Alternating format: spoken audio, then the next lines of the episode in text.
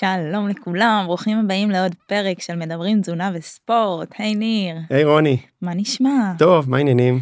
בסדר גמור, ספר לי קצת על ההאזנות, הדירוגים, איך אנחנו? אנחנו עולים ועולים, זה ממש כיף. איזה כיף, אז uh, באמת uh, בזכותכם הדירוגים ממשיכים לעלות, תמשיכו, תדרגו אותנו, תמליצו עלינו, זה ממש ממש עוזר לנו בעשייה שלנו. ואנחנו לבד פה, רוני, אפשר להתרווח. כן, נכון, היום אין אורחים. אבל רק עם שלוש מצלמות עלינו. כן, uh, הפרק הזה הוא גם מצולם, שזה עליית מדרגה, אני מקווה שמפלס הלחץ לא יעלה בהתאם, אבל אם כן, אז, uh, אז תסלחו לי על זה. בדיוק.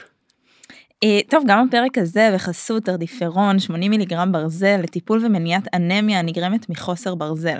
תרדיפרון, הברזל הנמכר ביותר באירופה במדינות בהן הוא משווק, זמין בכל הקופות ובבתי המרקחת ומכיל פרוסולפט. יש לעיין בעלון הצרכן לפני השימוש. תודה רבה, תרדיפרון, uh, חברת פדגיס שאתם uh, תומכים בנו להעביר מידע אמין, מדעי, ובאמת אני רואה את זה כשירות לציבור, באמת. נכון זה ממש שירות לציבור ואנחנו באמת בוחרים את החסויות שלנו בחסויות שאנחנו מאמינים בהם אנחנו נדבר גם על תרדיפרון בפרק הזה וזה באמת ברזל שאני עובד איתו ביום יום כשצריך זו אופציה נפלאה. אני חושב שנגיע לזה כי יש לנו פרק קצת שונה ומיוחד. נכון אז בפרק הזה החלטנו לעשות משהו קצת אחר. Uh, היום אנחנו הולכים לשתף אתכם בתיאורי מקרה מתוך הקליניקות שלנו ובעצם לתת לכם הזדמנות לבוא לבקר אצלנו בקליניקה לתזונת ספורט, אה, להציף מקרים שיכולים אולי ליצור אצל חלק מכם אה, הזדהות, אולי חוויתם מקרים דומים ואולי על ידי ניסיון של אנשים אחרים תוכלו ללמוד גם על עצמכם או על אנשים שקרובים אליכם. נכון אני חושב שזה מאוד מאוד חשוב קצת לשתף את האנשים קצת מה אנחנו עושים ביום יום ותמיד אפשר גם להזדהות וגם ללמוד וגם אם זה לא משהו שאתם ממש רואים אחד לאחד איפה אתם נמצאים שם אבל תמיד גם איזה אישה או בחורה או, או ילדה זה יכול להיות מישהו שקרוב אליכם וזה לא בדיוק אתם. לפעמים אנחנו מרגישים שכאילו מה שקורה קורה רק לנו ושאנחנו לבד בעולם אבל אז אנחנו שומעים ויש לנו מין את הקול הזה שאומר יואו זה בול מה שקרה לי אז אני אני מאוד מקווה שהפרק הזה יהיה מעניין ומועיל וידבר לכם בדרך אה, כזאת או אחרת. Uh, המקרים הם עם שמות בדויים כמובן כדי uh, לשמור על חסותם של המטופלים. אז uh, שנתחיל? יאללה. שאני אתחיל? נראה לי שכן, ספרי לנו קצת על איזה תיאור אחד. בסדר, ראשון. אז אני הבאתי uh, תיאור מקרה על uh, אורטל בת 39, אימא לשלושה. שם בדוי, כמו שאמרת. הייתי חייב להגיד את זה, זה כיף. נו, ניר. אבל עכשיו הם, בסדר, רציתי שהם ייכנסו לאווירה. אורטל, בת 39, אימא לשלושה, אה, טבעונית, עברה לטבעונות לאחרונה אחרי שנים של צמחונות. אה, מתאמנת למרתון, ברקע יש אה, שחלות פוליציסטיות, מתארת עבר של דיאטת יו-יו.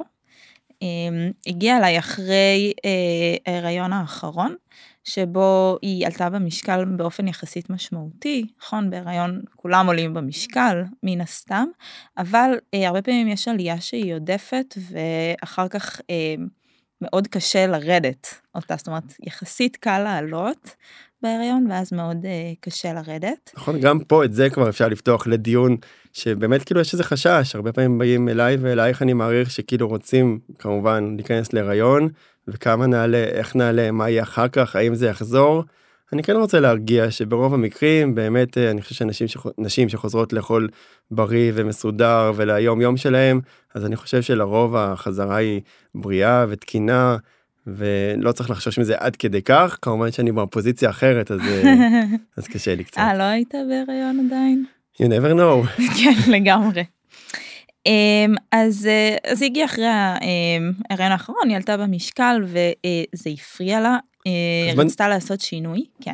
נכון בוא נדבר שנייה נראית בנקודה מאוד חשובה על הדיאטות יו-יו זאת אומרת היא עלתה וירדה. רוצה להגיד לי קצת או שאני אספר? אה, קודם כל נספר על התופעה הזאת אה, שנקראת מכונה דיאטת יו-יו וזה באמת תופעה מאוד נפוצה של אנשים שעולים ויורדים במשקל לאורך החיים באופן יחסית תדיר.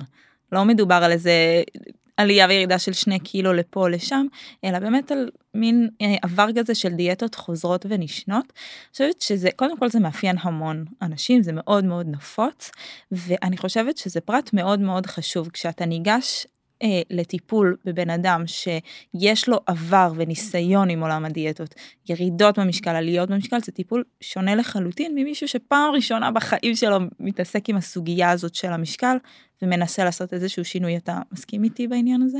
אני מאוד מסכים, אני חושב שזה מאוד מאתגר, זאת אומרת באמת העולם מתחלק ככה לאנשים שאת יודעת באים לתזונת ספורט ופרופר לייעוץ יותר ספציפי, לכאלה שבאמת הם יורדים פעם, לא יודע, ראשונה או שנייה, לכאלה שבאמת חווים את זה אולי אפילו מהילדות.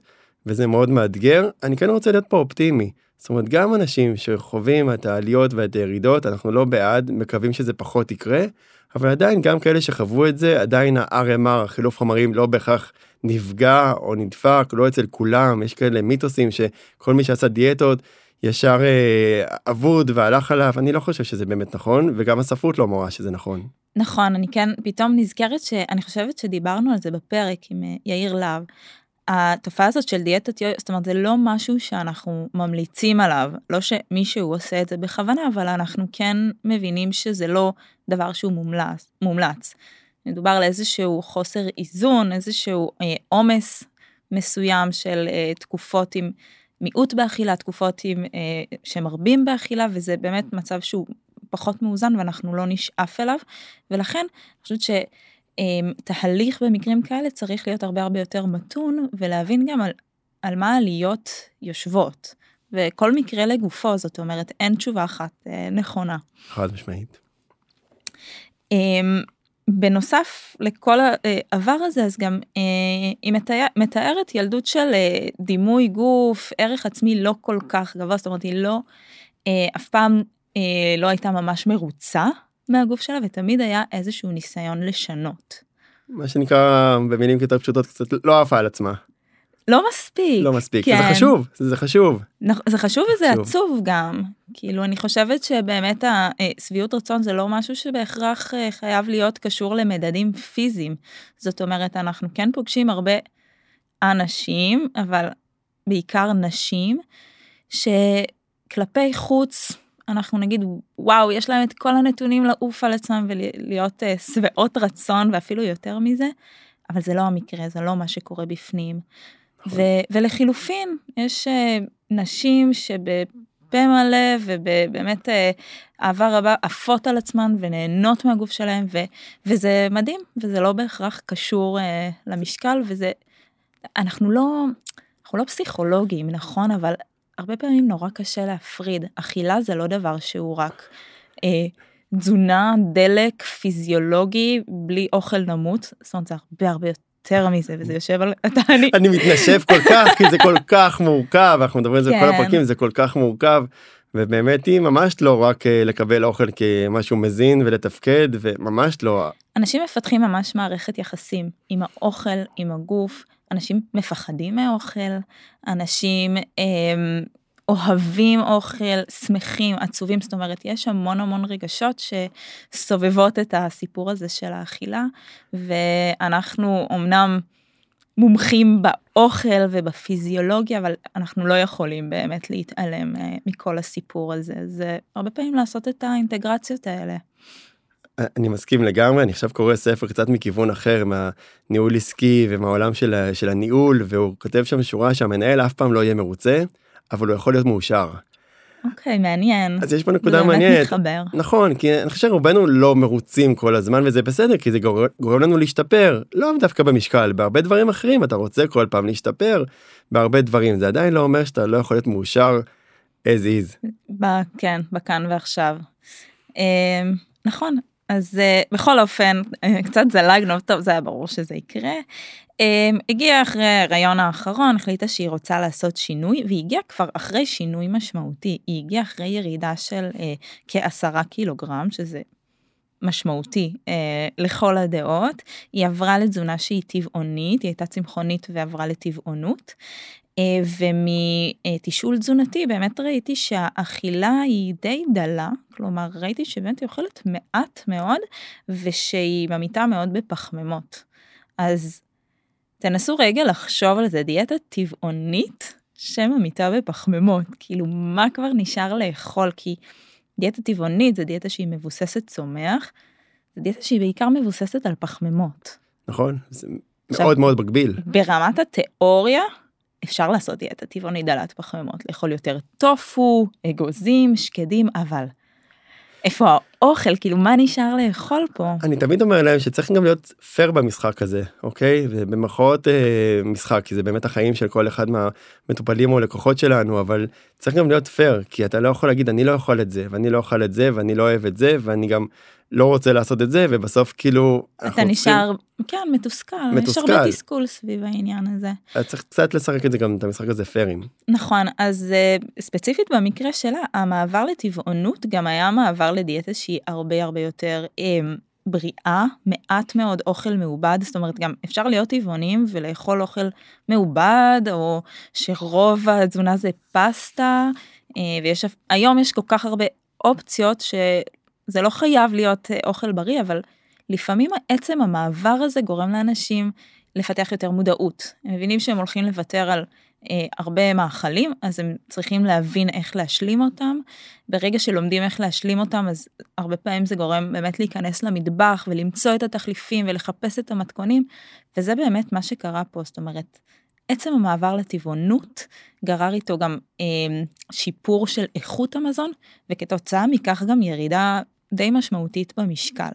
שזה יפה מאוד כי האופציה ב' היא לעבור לטבעונות ולהתחיל לאכול ג'אנק אפשר לאכול במבה ולשתות קולה לקחת חטיפים ולהיות טבעוני ומאוד מאוד לא בריא. נכון נכון ומה שפה אה, מעודד אני חושבת בסיפור הזה זה שיש פה איזושהי אידיאולוגיה נורא נורא חזקה זאת אומרת גם האידיאולוגיה של הטבעונות אבל גם האידיאולוגיה של אני מבינה שאם אני רוצה להיות טבעונית אז אני צריכה גם לדאוג לבריאות שלי וברגע שיש שם איזושהי אידיאולוגיה זה פחות מטריד אותי של אני אצמצם איזה תקופה ואז אני אשבר ואז יהיה איזה תקופה של פיצוי וכל היו-יו הזה שדיברנו עליו בהתחלה. איפה נכנס הסיפור של הריצות והסיפור של ה... אז בנוסף לכל הדברים האלה, זאת אומרת, זה באמת התחיל מאיזשהו רצון לרדת במשקל, אבל uh, היא התאהבה בכל הסיפור הזה של הריצות והתחילה להגדיל נפחים ועשתה אימונים עם uh, מאמנת מאוד מקצועית בתחום הזה והחליטה שהיא רוצה ללכת על זה ולעשות מרתון לראשונה בחייה, שזה גם וואחד uh, מאמץ שדורש התייחסות. זה וואחד מאמץ צריך להבין שריצת מרתון אה, לגברים ונשים ברמה נקרא לזה החובבנית זה כבר סיפור של כמה שעות גם שיא עולם הוא שעתיים אפס אחד בערך לגברים ושעתיים וחצי בערך אם אני לא טועה לנשים זה אולי קצת פחות אל תפסו אותי על הנקודה הזאת אבל זה כבר אני רק רוצה להגיד שלרוץ מרתון בשעתיים זה אומר לרוץ בקצב של 20 קמ"ש זה אני לא יכולה אפילו ספרינט אני לא יכולה להגיע. באופניים החשמליים אני לא מגיע לזה. לא שיש לי אבל כן זה מאוד מאוד מאוד מהר. זה מטורף. אבל מי שרץ את זה ברמה החובבנית זה זה כמה שעות של פעילות. ארבע שעות מינימום. וזה ה, זה המרתון עצמו איפה כל השעות הכנה בכל השבוע בחודשים של הכנה. שקמים בחמש בבוקר ו... אה, זה ספורט מאוד קיצוני צריך להבין שאומרים מרתון זה משהו קיצוני זאת אומרת זה נהיה מאוד רווח נכון כאילו כל אחד יכול אבל זה באמת ספורט קיצוני זה עדיין ספורט קיצוני כן. אז אה, אז החליטה ללכת על זה עכשיו יש פה סיפור שמשלב מכמה עולמות נכון יש גם את העבר וגם את הטבעונות אמ, וגם את הפעילות הגופנית וגם את הרצון להימנע מפחמימות. בדיוק ועל כל זה יושב השחלות הפוליציסטיות. זהו אז באמת שאלתי אותה למה את נמנעת מפחמימות חשוב לי הרבה פעמים להבין את הסיבה לפני שזה נכון או לא נכון ובאמת אה, אני אגיד כמה מילים על השחלות הפוליציסטיות כי זה לא נושא זה לא עיקר הסיפור אה, שזו תופעה שהיא די נפוצה אה, בקרב נשים היא קשורה לפעילות ההורמונלית ואחת התופעות יש כל מיני תופעות שצצות בעקבות זאת אבל אחת התופעות זה תנגודת לאינסולין. אני לא יודעת אם דיברנו על זה בעבר פה בפרקים אתה רוצה אולי להסביר בשתי מילים מה זה תנגודת לאינסולין? קצת אנחנו מכירים את זה יותר בעיקר אצל סוכרתיים וכאלה שיש להם באמת תנגודת לאינסולין שעם החיים בדרך כלל אני מדבר יותר על סוכרת טייפ 2 שעם העודף משקל ועם אה, עודף של סוכר בתפריט ועם חוסר פעילות ועם גורמים אה, משפחתיים זאת אומרת גנטיים לאט לאט מפתחים איזושהי תנגודת לאינסולין שזה הורמון אנבולי שאמור להכניס את הסוכר לתאים ובעצם כשהם עם כל מה שאמרתי כרגע עוד ממשיכים ללא פעילות ועם עודף קלוריות או עודף פחמימות בעיקר, אז הגוף לאט לאט במרכאות אני אומר את זה כי זה לא המונח הכי מד... אה, מדעי הוא כאילו קצת מתעייף. נכון, התנגודת ממש כשמה כן היא, הגוף פחות מגיב, זאת אומרת הוא יצטרך יותר אינסולין כדי באמת לעשות את הפעולה שלו שזה להכניס להכניס את הסוכר לתוך התאים ואז ככל שהם אוכלים יותר ומתאמנים פחות ואם שוב נטייה גנטית אז הגוף לאט לאט או הורמון יותר נכון מתעייף נקרא לזה ובאמת מתפתחת סוכרת ועוד מחלות אחרות. נכון אז אני אני רוצה אה, להדגיש את זה שלפעמים יש כל מיני המלצות סותרות. זאת אומרת יש לנו המלצות תזונה ל... רץ מרתון. יש לנו המלצות תזונה לטבעונות, יש לנו המלצות תזונה לירידה במשקל ויש לנו המלצות תזונה לשחלות פוליציסטיות. זה נקודה מעניינת, מטורפת. נכון, ובסופו של דבר כל הדברים האלה זה, זה בן אדם אחד. והוא לא יכול גם להימנע מפחמימות וגם לאכול פחמימות וגם ל- ל- לרדת במשקל אבל גם לאכול כן, מספיק. וגם חלילה להיות אלרגי ל... לחלב וגם חלילה להיות עם כן, גלוטן. רק ו... חסר לנו שיהיה קטוגני, נמנע כן. מגלוטן ולקטוז לגמרי. אז, אז בסופו של דבר צריך להבין את המכלול ולזכור, זאת אומרת, כן, יש את השחלות הפוליציסטיות, יש את החשש באמת מתנגודת לאינסולין, שאומר לנו, אוקיי, אולי צריך להיזהר פה עם פחמימות, אבל יש פה גם פעילות גופנית מאוד מאומצת. והפעילות הגופנית כשלעצמה מעלה את הרגישות לאינסולין, כלומר היא משפרת את ספיגת הסוכר. אז, אז אני חוששת פחות, נכון? כשיש לי מישהי עם שחלות פוליציסטיות שחוששת מפחמימות, אני, אני חוששת פחות כי אני יודעת שיש את הפעילות הגופנית שגורמת לסוכר להיכנס טוב יותר לתאים. ועוד נקודה, נשאלת השאלה גם איזה פחמימות. כי כשאומרים להמעיט בפחמימות זה משהו נורא נורא כללי, אני לא אוהבת את ההמלצה הזאת בכלל.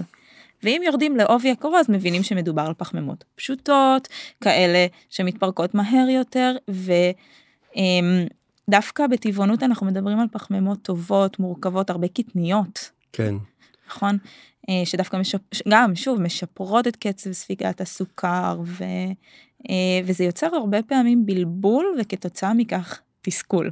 במצב שאין אין לי מה לאכול. נכון אז גם מי שרוצה להיות דל פחמימות או לא, להוריד פחמימות זה עדיין לא אומר להוריד את הפחמימות הבריאות זה גם עניין של איכות וגם עניין של כמות. גם דל פחמימות זה לא נטול פחמימות וזה הבדל מהותי. Mm-hmm. כי אני חושבת שקודם כל התזונה המערבית היא מכילה הרבה פחמימות. אז כשאנחנו אומרים דל זה מתוך ההרבה הזה זה קצת להפחית אבל זה באמת לא הופך להיות אה, תזונה שהיא ללא פחמימות. או האנשים האלה שאוכלים אה, חזה עוף וירוקים, כאילו זה, זה לא זה. אפשר להוסיף אה, פחמימות מורכבות לצלחת, אבל אה, פשוט להקטין את הכמות. אצלי בכל התפריטים באמת אני חייב שכולם ישמעו וידעו בכל התפריטים יש פחמימות אין אין לי יום שכאילו אני נותן למישהו או שאנחנו מדברים על תזונה ואין בתפריט אה, גם אם זה כתוב וגם אם זה לא כתוב שיש כזה דבר שהוא אפס פחמימות או דל פחמימות או בלי פחמימה במהלך היום זה לא קורה וגם יותר מזה יש אצלי גם שטויות וגם אוכל שהוא גם פחות בריא. ברור שככל שהולכים לאנשים שיש להם יותר דברים רגישים הם צריכים להיות יותר זהירים אז אנחנו קצת מדייקים את זה יותר אבל אני לא מאמין בגישה הזאת אני לא חושב שהיא נכונה אני גם לא חושב שהיא תחזיק לאורך זמן. ואם משהו לא יחזיק לאורך זמן אני לא מתחיל איתו. אמ, אני מסכימה איתך ברור, אתה יודע את זה, לאכול הכל במידה. תמיד אני אומרת, המידה זה מה שאנחנו צריכים למצוא. כלומר, מידה זה דבר סובייקטיבי, אז כל אחד צריך להבין מה זה המידה הזאת. המידה ויכולת ההתמדה. כן. אמ, עשיתם הרבה ניסיונות נכון זאת אומרת עשיתם הרבה ניסיונות. נכון אז קודם כל אה, טיפה רציתי ליצור הרגעה להסביר שאנחנו צריכים את הפחמימות לטובת הריצות בוודאי כשהיא תגדיל נפחים זה משהו שהוא היא תצטרך אותו בלעדיו אותי לפחות אני יותר מודאגת אה, מהיפוגליקמיה תוך כדי ריצה מאשר אה, התנגודת לאינסולין במקרה הזה. אה, ואז באמת אה, התחלנו כן להעשיר טיפה את התפריט אבל עם זאת אה, תמיד צריך לזכור שמדובר אה, באישה שיש איזשהו פחד מעלייה במשקל. ו- ואנחנו לא יכולים להתעלם מזה. ולכן באמת נשארנו באיזשהו מעקב ורצינו לראות לאן זה מוביל. עכשיו, עוד לא, עוד לא אמרתי למה היא באה. קודם כל היא באה באמת כדי לאזן את האכילה ולתמוך ב, אמ, מחנה למרתון. ב- בדיוק, כן. אה, בפעילות הגופנית העצימה שהיא עושה, אבל היא גם באה כי היא הבינה שהחשש הזה מעלייה במשקל לא נותן לה את המנוח, והיא הרגישה שהיא צריכה את הליווי הקצת יותר צמוד הזה. אני מאוד אוהב את הליו- את הליוויים שלך ואני מאוד אוהב את הרגישה שאני חושבת עושה את זה אפילו בלי תמיד לדעת ולדייק את זה כאילו ברמה המקצועית מה את עושה ואני חושב שאת עושה את האקט אני לא יודע די, תמשיך. אני חושב שכאילו האקט שזה איזשהו צעד או גישה של הפסיכולוגיה שהיא קצת שונה ובאה מהמקום של קבלה ושל הכלה ושל בוא ננשום רגע בקליניקה בוא נבין מי הגיע בוא נדבר איתו בואו לא ישר נשלוף איזה תפריט בואו שנייה נבין מה, מה המטרה ורגע נכיל את הדבר הזה ואת כל הטירוף שלכל אחד נראה לי מהמאזינים שלנו יש בראש עם אוכל כי אני מעריך שאחרי זה פחות אחרת לא הייתם מאזינים לנו כל כך. יש איזו התעסקות נון, נון סטופ כזאת על אוכל ואני חושב שקודם כל שמגיעים אלייך ואני משתדל שגם אליי רגע תנשמו שנייה בואו נעשה סדר על השינה על האוכל על הפעילות על מי אתם על הקבלה לא צריך מיד להביא תוצאות למחר כאילו עוד מחר מחרתיים זה לא העניין. נכון. העניין הוא רגע לקבל ולצאת לדרך ביחד. אמ, כן, אני, תודה. אני מסכימה ו... אמ, ו- זהו. המרגיעה הלאומית פעם זה היה נראה לי שי נחמן או משהו כזה נחמן שי נראה לי עכשיו רוני המרגיע זה- הלאומי, כן. בקורונה היה את המרגיע הלאומי. כן שנחמן שי זה לא בתקופה שלך רוני זה די, מלחמת אל אה, אל תגלה. טוב, אז אה, באמת. התחלנו עם איזושהי הסדרה באכילה, שיקפתי לה שבעיניי היא אוכלת מעט יחסית לפעילות הגופנית שהיא עושה. עשינו, היא הגיעה אליי במשקל יחסית נמוך, זאת אומרת יחסית לעצמה זה היה משקל נמוך שהיא הרגישה בו טוב, אבל אה, דיברנו הרבה על, ה, על מה המחירים, זאת אומרת האם כדי להישאר במשקל הזה, מה המחירים שזה גובה ממך, מה את צריכה לעשות בשביל זה. אה, זה, כן הוביל אותה לכל מיני דילמות ו- ואפילו אה, מצוקה שהיא יוצאת למסעדה ולא יודעת מה להחליט או מרגישה נורא אשמה אחרי שהיא אה, יצאה מהמסעדה ובחרה משהו שאולי לא הכי מזין. ובאמת אני חושבת שבסופו של דבר אה, היה שם איזה עלייה של קילו או שניים אבל כשאנחנו מבינות שכנראה לשמר את המשקל המאוד מאוד נמוך זה לא הדבר הכי נכון בשבילה. ועדיין היא הייתה במשקל הרבה הרבה יותר נמוך ממה שהיא הגיעה לפניו. נגעת פה בכמה נקודות מדליקות בעיניי כאילו אחד זה באמת העניין של השיח מול המסעדה אני חושב שכולנו חווים את זה מה נאכל כמה נאכל איך נצא משם מה נרגיש אכלנו יותר מדי למה לקחתי את זה אני חושב ששיח מול מסעדות הוא שיח מטורף לגמרי. שתיים אם אני מבין נכון היא באמת הגיעה אלייך במצב שהיא כבר די במצב טוב זאת אומרת אחרי הירידות כי זה בהתחלה נשמע כאילו היא באה אחרי ההיריון והיא באמת באיזה עודף משקל משוגע לא היא כבר הגיעה במצב תקין ולהגיע לנקודה משקל אפילו נמוך. שהיא, כן. מח... שהיא מוכנה, שהיא מבינה שעלייה של אחוז או שתיים, אני דווקא אוהב יותר לדבר באחוזים ולא בקילו, כי זה פחות מהמם. מלחיץ את האנשים, אפילו משמעית. יכול להיות שהעלייה של אחוז שניים, או אני אגיד את זה גם במספרים, לא יודע, חצי קילו, קילו, שני קילו, רק יסדרו פה את כל התמונה וירגיעו ויעשו יותר טוב, זה משהו שצריך לקבל. והרדיפה הזאת, אז אחרי כל הירידה במשקל ואחוז אה, שומן נמוך, היא לפעמים מלחיצה, פשוט מלחיצה. הרבה לחץ במערכת. מדהים, אני חושבת באמת שיש איזושהי סקאלה לבין אה, מה המקום האידיאלי, השביעות רצון, מקום שאליו אני שואפת להגיע, לבין מה אני מקבלת.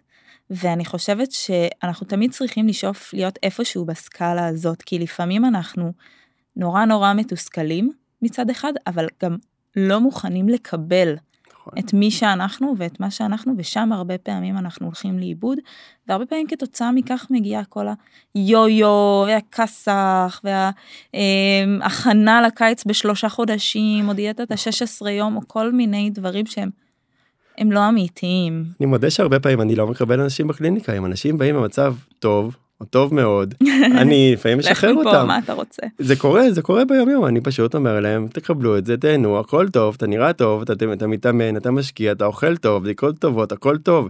לא צריך תמיד ללחוץ כל כך, זה יכול להיות באמת מסוכן כבר נפשית, וזה גוזל כוחות שלא תמיד יש. אני מאוד אוהב את, הפור... את הפרטו בסופו של דבר, אם זה 80 אחוז אפי ו-20 אחוז לא אפי, סבבה, אף אחד לא הולך על... אף אחד לא הולך 100% מרוצה אם אתה 80% במקום טוב סבבה אם זה הפוך סיבה זה משהו אחר. אם אתה 80 אחוז ממורמר, מתוסכל ו- וכועס ולא חשוב באיזה הקשר זה, אם זה משקל, ווטאבר, עבודה, עניינים, אז זה כבר סיפור אחר לדעתי. כן, עוד, עוד משפט אחרון בהקשר הזה, ואז אולי אה, נקפוץ למקרה הבא. אה, אני חושבת שמה שביכולת שלנו לשנות, אז באמת צריך לשנות ולהתאמץ ולעשות כל מה שאנחנו מסוגלים, ומה שלא ביכולת שלנו, צריך ללמוד לקבל, וזה גם תהליך לא פשוט. זהו. Um, טוב, יש לי עוד מה להגיד על זה, אבל אה, כן, אולי בשני שני משפטים נגיד שהיא באמת גם הייתה צריכה ככה לקראת המרתון להוסיף ג'לים ולהוסיף אה, תוספות של אה, פחמימות לקראת התחרות ולא הכל התחבר לה. אז האמת היא שטוב זה כן מעניין אז אני מרשה לעצמי מקסימום אה, זה יהיה שני פרקים נכון? נראה לי שכן. יסלחו לנו.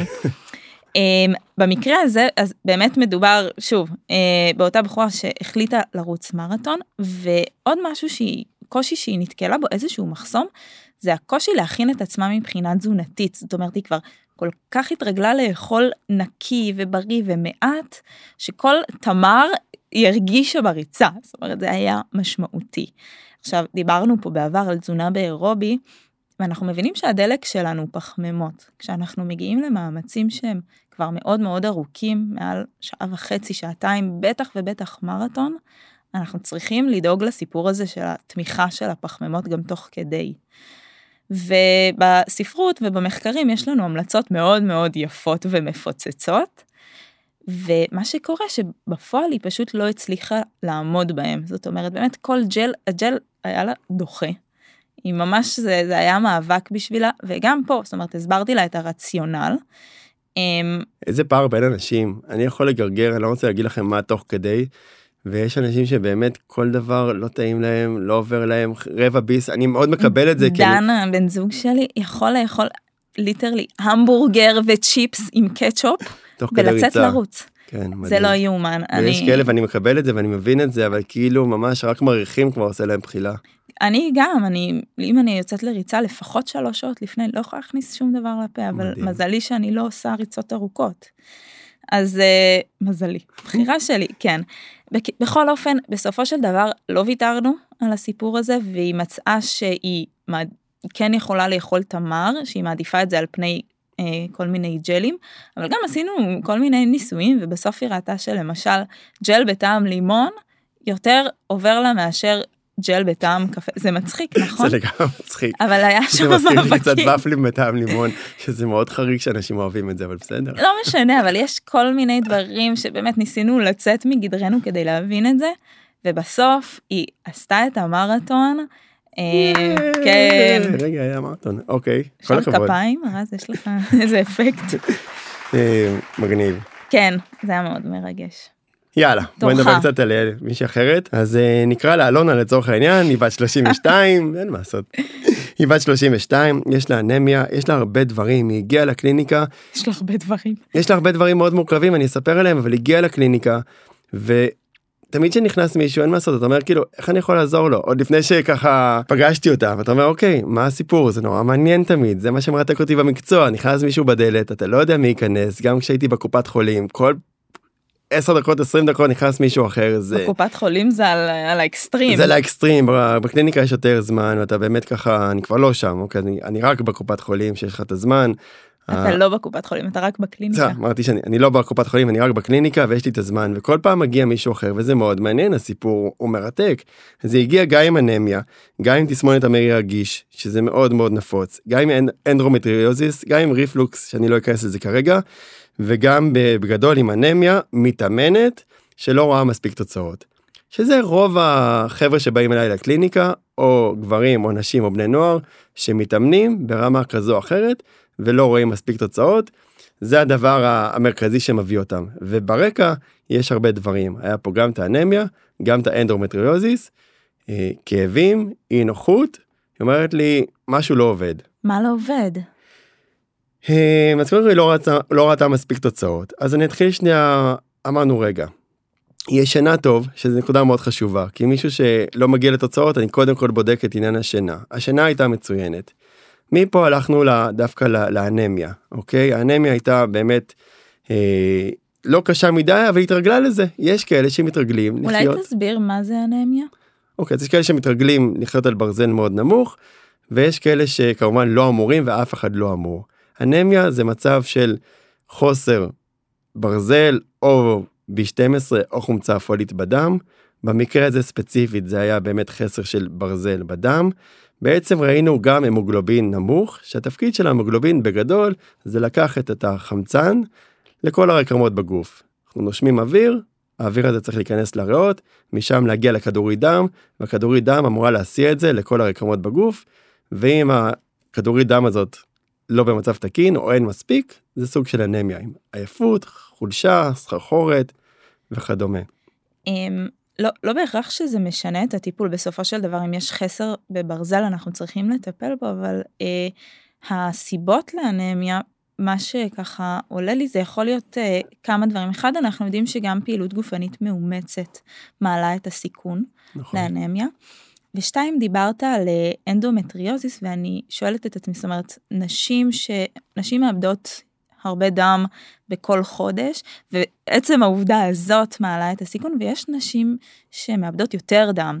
אנדומטריוזיס הרבה פעמים מאופיינת במחזור אולי לא סדיר, אולי מאוד כבד, מדמם, אז גם פה אנחנו הרבה פעמים צריכים להיות אה, באיזושהי תקשורת מול הרופא המטפל, נכון? בין אם זה דרך המטופל, בין אם זה אה, ליצור קשר בעצמנו, אבל נכון, מה היה?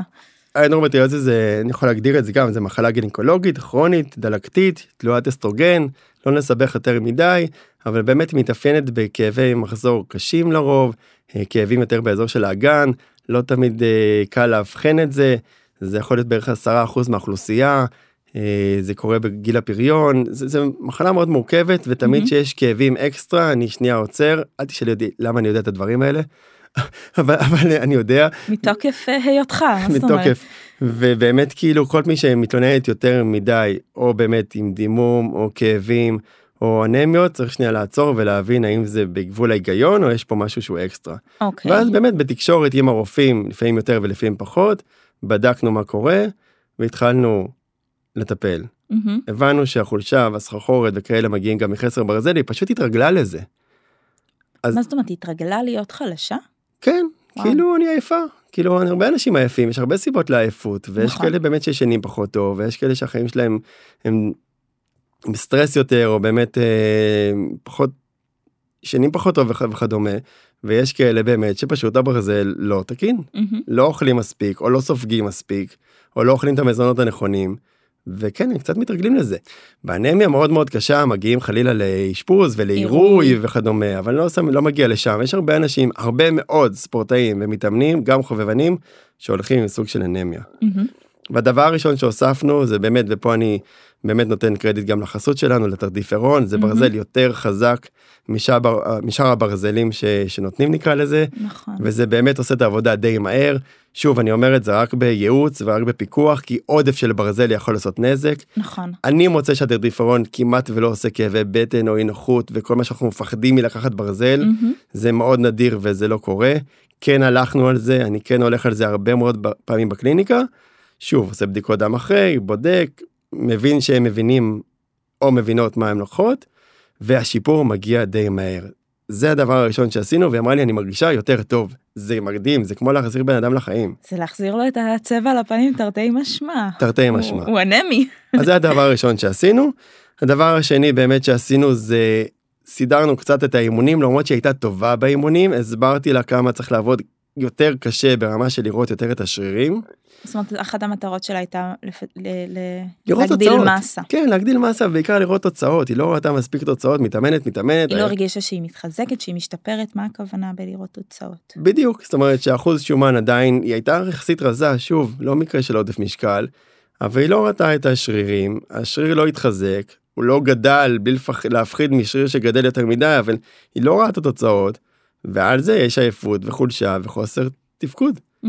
אז דייקנו את האימונים למרות שהיא הייתה די טובה, הוספנו ברזל, הוספנו יותר חלבון, צמצמנו קצת את אחוז השומן בתפריט לכיוון החלבונים, זאת אומרת mm-hmm. הוספתי חלבונים, היא הבינה פעם ראשונה כמה שזה חשוב להגיע לכמות חלבון נאותה, הורדנו קצת עוגיות וקצת חינה ודברים שאני קצת יותר קשוח, אה, וזה עבד מאוד מאוד מהר. אה, מלבד הברזל יש עוד תוספים שהיא נוטלת או שהמלצת לה? נכון, היו מלא תוספים שהיא לקחה, היא לקחה ברזל, והיא לקחה ב, אה, ויטמין C, והיא לקחה פרוביוטיקה, וספירולינה, ומגנזיום, וגלוטמין, ככה היא הגיעה. ממש פתחה את היום עם שלל של כדורים. שלל של כדורים, באמת, כל מה שהיא יכלה לקחת היא לקחה, והורדנו, כי הברזל לא היה מספיק טוב. Mm-hmm. הוויטמין C, נכון שהוא עוזר לספיגת הברזל, אבל צריך במינון הנכון ובתזמון הנכון, אחרת mm-hmm. זה גם לא הגיוני. הספירולינה לדעתי הייתה מיותרת וכמעט... גם אפשר להגיד שוויטמין C וברמה מומלצת אפשר להשיג די בקלות מהאוכל. גם בה איזה תפוז, נכון? תפוז אחד, שתי עגבניות, לא, לא ביחד, או זה או זה. כן, זה נורא פשוט. כן, כאילו חצי. גם בה, ברמה הזאת. ויטמין C זה באמת אחד הדברים שגם די בכיף, כאילו דברים כיפים. לא... לגמרי בכיף. אמ, אוקיי. הפרובויוטיקה אני חושב שבמקרה הזה לא הייתה נכונה, אני אגיד עוד משהו על הפרובויוטיקה ובכלל. אם אתם לוקחים תוסף, ואתם לוקחים אותו למשך חודש, לדעתי, שוב, זה לא משהו מחקרי מדעי כי קשה לחקור את זה, אבל כן. אם אתם לוקחים תוסף, במשך חודש, נגיד, התמדתם, ואתם לא רואים את השינוי שרציתם לראות, אלא אם כן זה שינויים שאי אפשר לראות, אוקיי? כי מגנזיום יהיה קשה להרגיש נכון, או לראות, ואומגה 3 אם תיקחו יהיה קשה להרגיש או לראות, לגמרי. אבל בגדול, אם לקחתם משהו כמו ספירולינה, כמו פרוביוטיקה, כמו ברזל, ואי אפשר למדוד את זה או להרגיש את זה, אז הרבה פעמים זה באמת יהיה מיותר. גם המגנזיום פה לדעתי היה מיותר, בטח ובטח, בטח ובטח הגלוטמין, שזה נכון להיום לא מוכח לשום דבר, היה מיותר, וכן, גם חסכנו כמה מאות שקלים על... לגמרי. דברים מיותרים. לגמרי, וגם האקט הזה בנטילת כדור, הוא... יש אנשים שהוא לא, לא בא להם בקלות. כאילו עוד כדור ועוד כדור ועוד תוסף ועוד כאילו עוד משהו להכניס לטודו ליסט יש לנו גם ככה יותר מדי על הראש אז בעיניי מה שלא חובה אפשר אה, ממש עשינו לנפות. סדר העפנו את התוספים דייקנו מה שצריך גם הברזל אני רוצה לדייק את זה היא לא תיקח forever זה יעלה ונעצור ולא נמשיך נכון אז גם מי שאנמי ולוקח ברזל צריך להיעשות באחריות ולעקוב אחרי בדיקות הדם ובייעוץ כי נשמע שהיא פשוט לקחה דברים היא הייתה מהממת, היא עדיין מהממת, ובאמת היא עשתה שינוי בזמן מאוד מאוד קצר, אחוז שומן ירד, שריר נבנה, יותר חלבון. מה אתה אומר? כן. נשמע... אמרנו שמביאים uh, מקרים כיפים. מקרים כיפים. אני חושב שזו נקודה נכונה וטובה, כי לא דיברנו על זה בתחילת הפרק, אבל תמיד כשאנחנו מביאים תיאורי מקרה, אנחנו מביאים דברים טובים וכיפים, אבל וואלה, יש הרבה מקרים שהם פחות מגניבים, או לא תמיד מצליחים, או אנחנו חלק מהלופ שלהם נקרא לזה, וצריך להיות uh, כנים. נכון, אמ, נכון, אני לגמרי מסכימה איתך, אנחנו חיים בעולם שבו הפרסומות והשיווק נותנים איזושהי אשליה שכל אחד היה יכול להשיג כל מה שהוא היה רוצה אילו רק היה מתאמץ קצת או אילו רק היה נרשם לתוכנית כזאת ואחרת. ואז בסוף אנחנו אה, פוגשים את המציאות. אה, אז, אז כן זה חשוב לבוא בצניעות ולהגיד את זה. יש מקרים שהם מאוד מאוד טובים ויש מקרים שהם אני אפילו לא חושבת שהם לא טובים אני חושבת שפשוט זה יש ניסיונות שבהם אנחנו מגלים דברים אחרים ואם הלכנו בדרך מסוימת אז לפעמים אנחנו בוחרים דרך אלטרנטיבית וזה לא הופך את זה ליותר או פחות נכון. אה, כמו שדיברנו גם במקרה הקודם יש את הספקטרום הזה איפה אני יכול לשנות ואיפה אני צריך לקבל. ואפילו אם בן אדם מגיע אליך ויוצא עם זה שהוא מקבל את עצמו קצת יותר זה משמעותי. נכון, כל עוד אתה באמת אה, לא שרלטן ולא משלה את האנשים ולא מוכר להם אה, דברים שהם באמת אה, לא נכונים ו- ומטעה אותם, אני חושב שגם אם אנחנו בדרך ל, ואם אנחנו בדרך להצלחה שלהם והם לא הצליחו כרגע או לא הגיעו למטרה כרגע, או באמת רק נפל להם איזשהו אסימון, זה good enough גם. זה, זה מספיק טוב אבל באמת לפני כמה שנים הלכתי לרופא שיניים ונפלה לי שן לא חושב שסיפרתי את הסיפור הזה מה שן חלב שן בשר מגזר.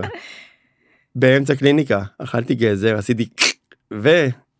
כל הסיפור הזה לא מסתדר לי אמצע קליניקה אכלת גזר ונפלה לך שן. חד משמעית סיפור אמיתי שכה היה.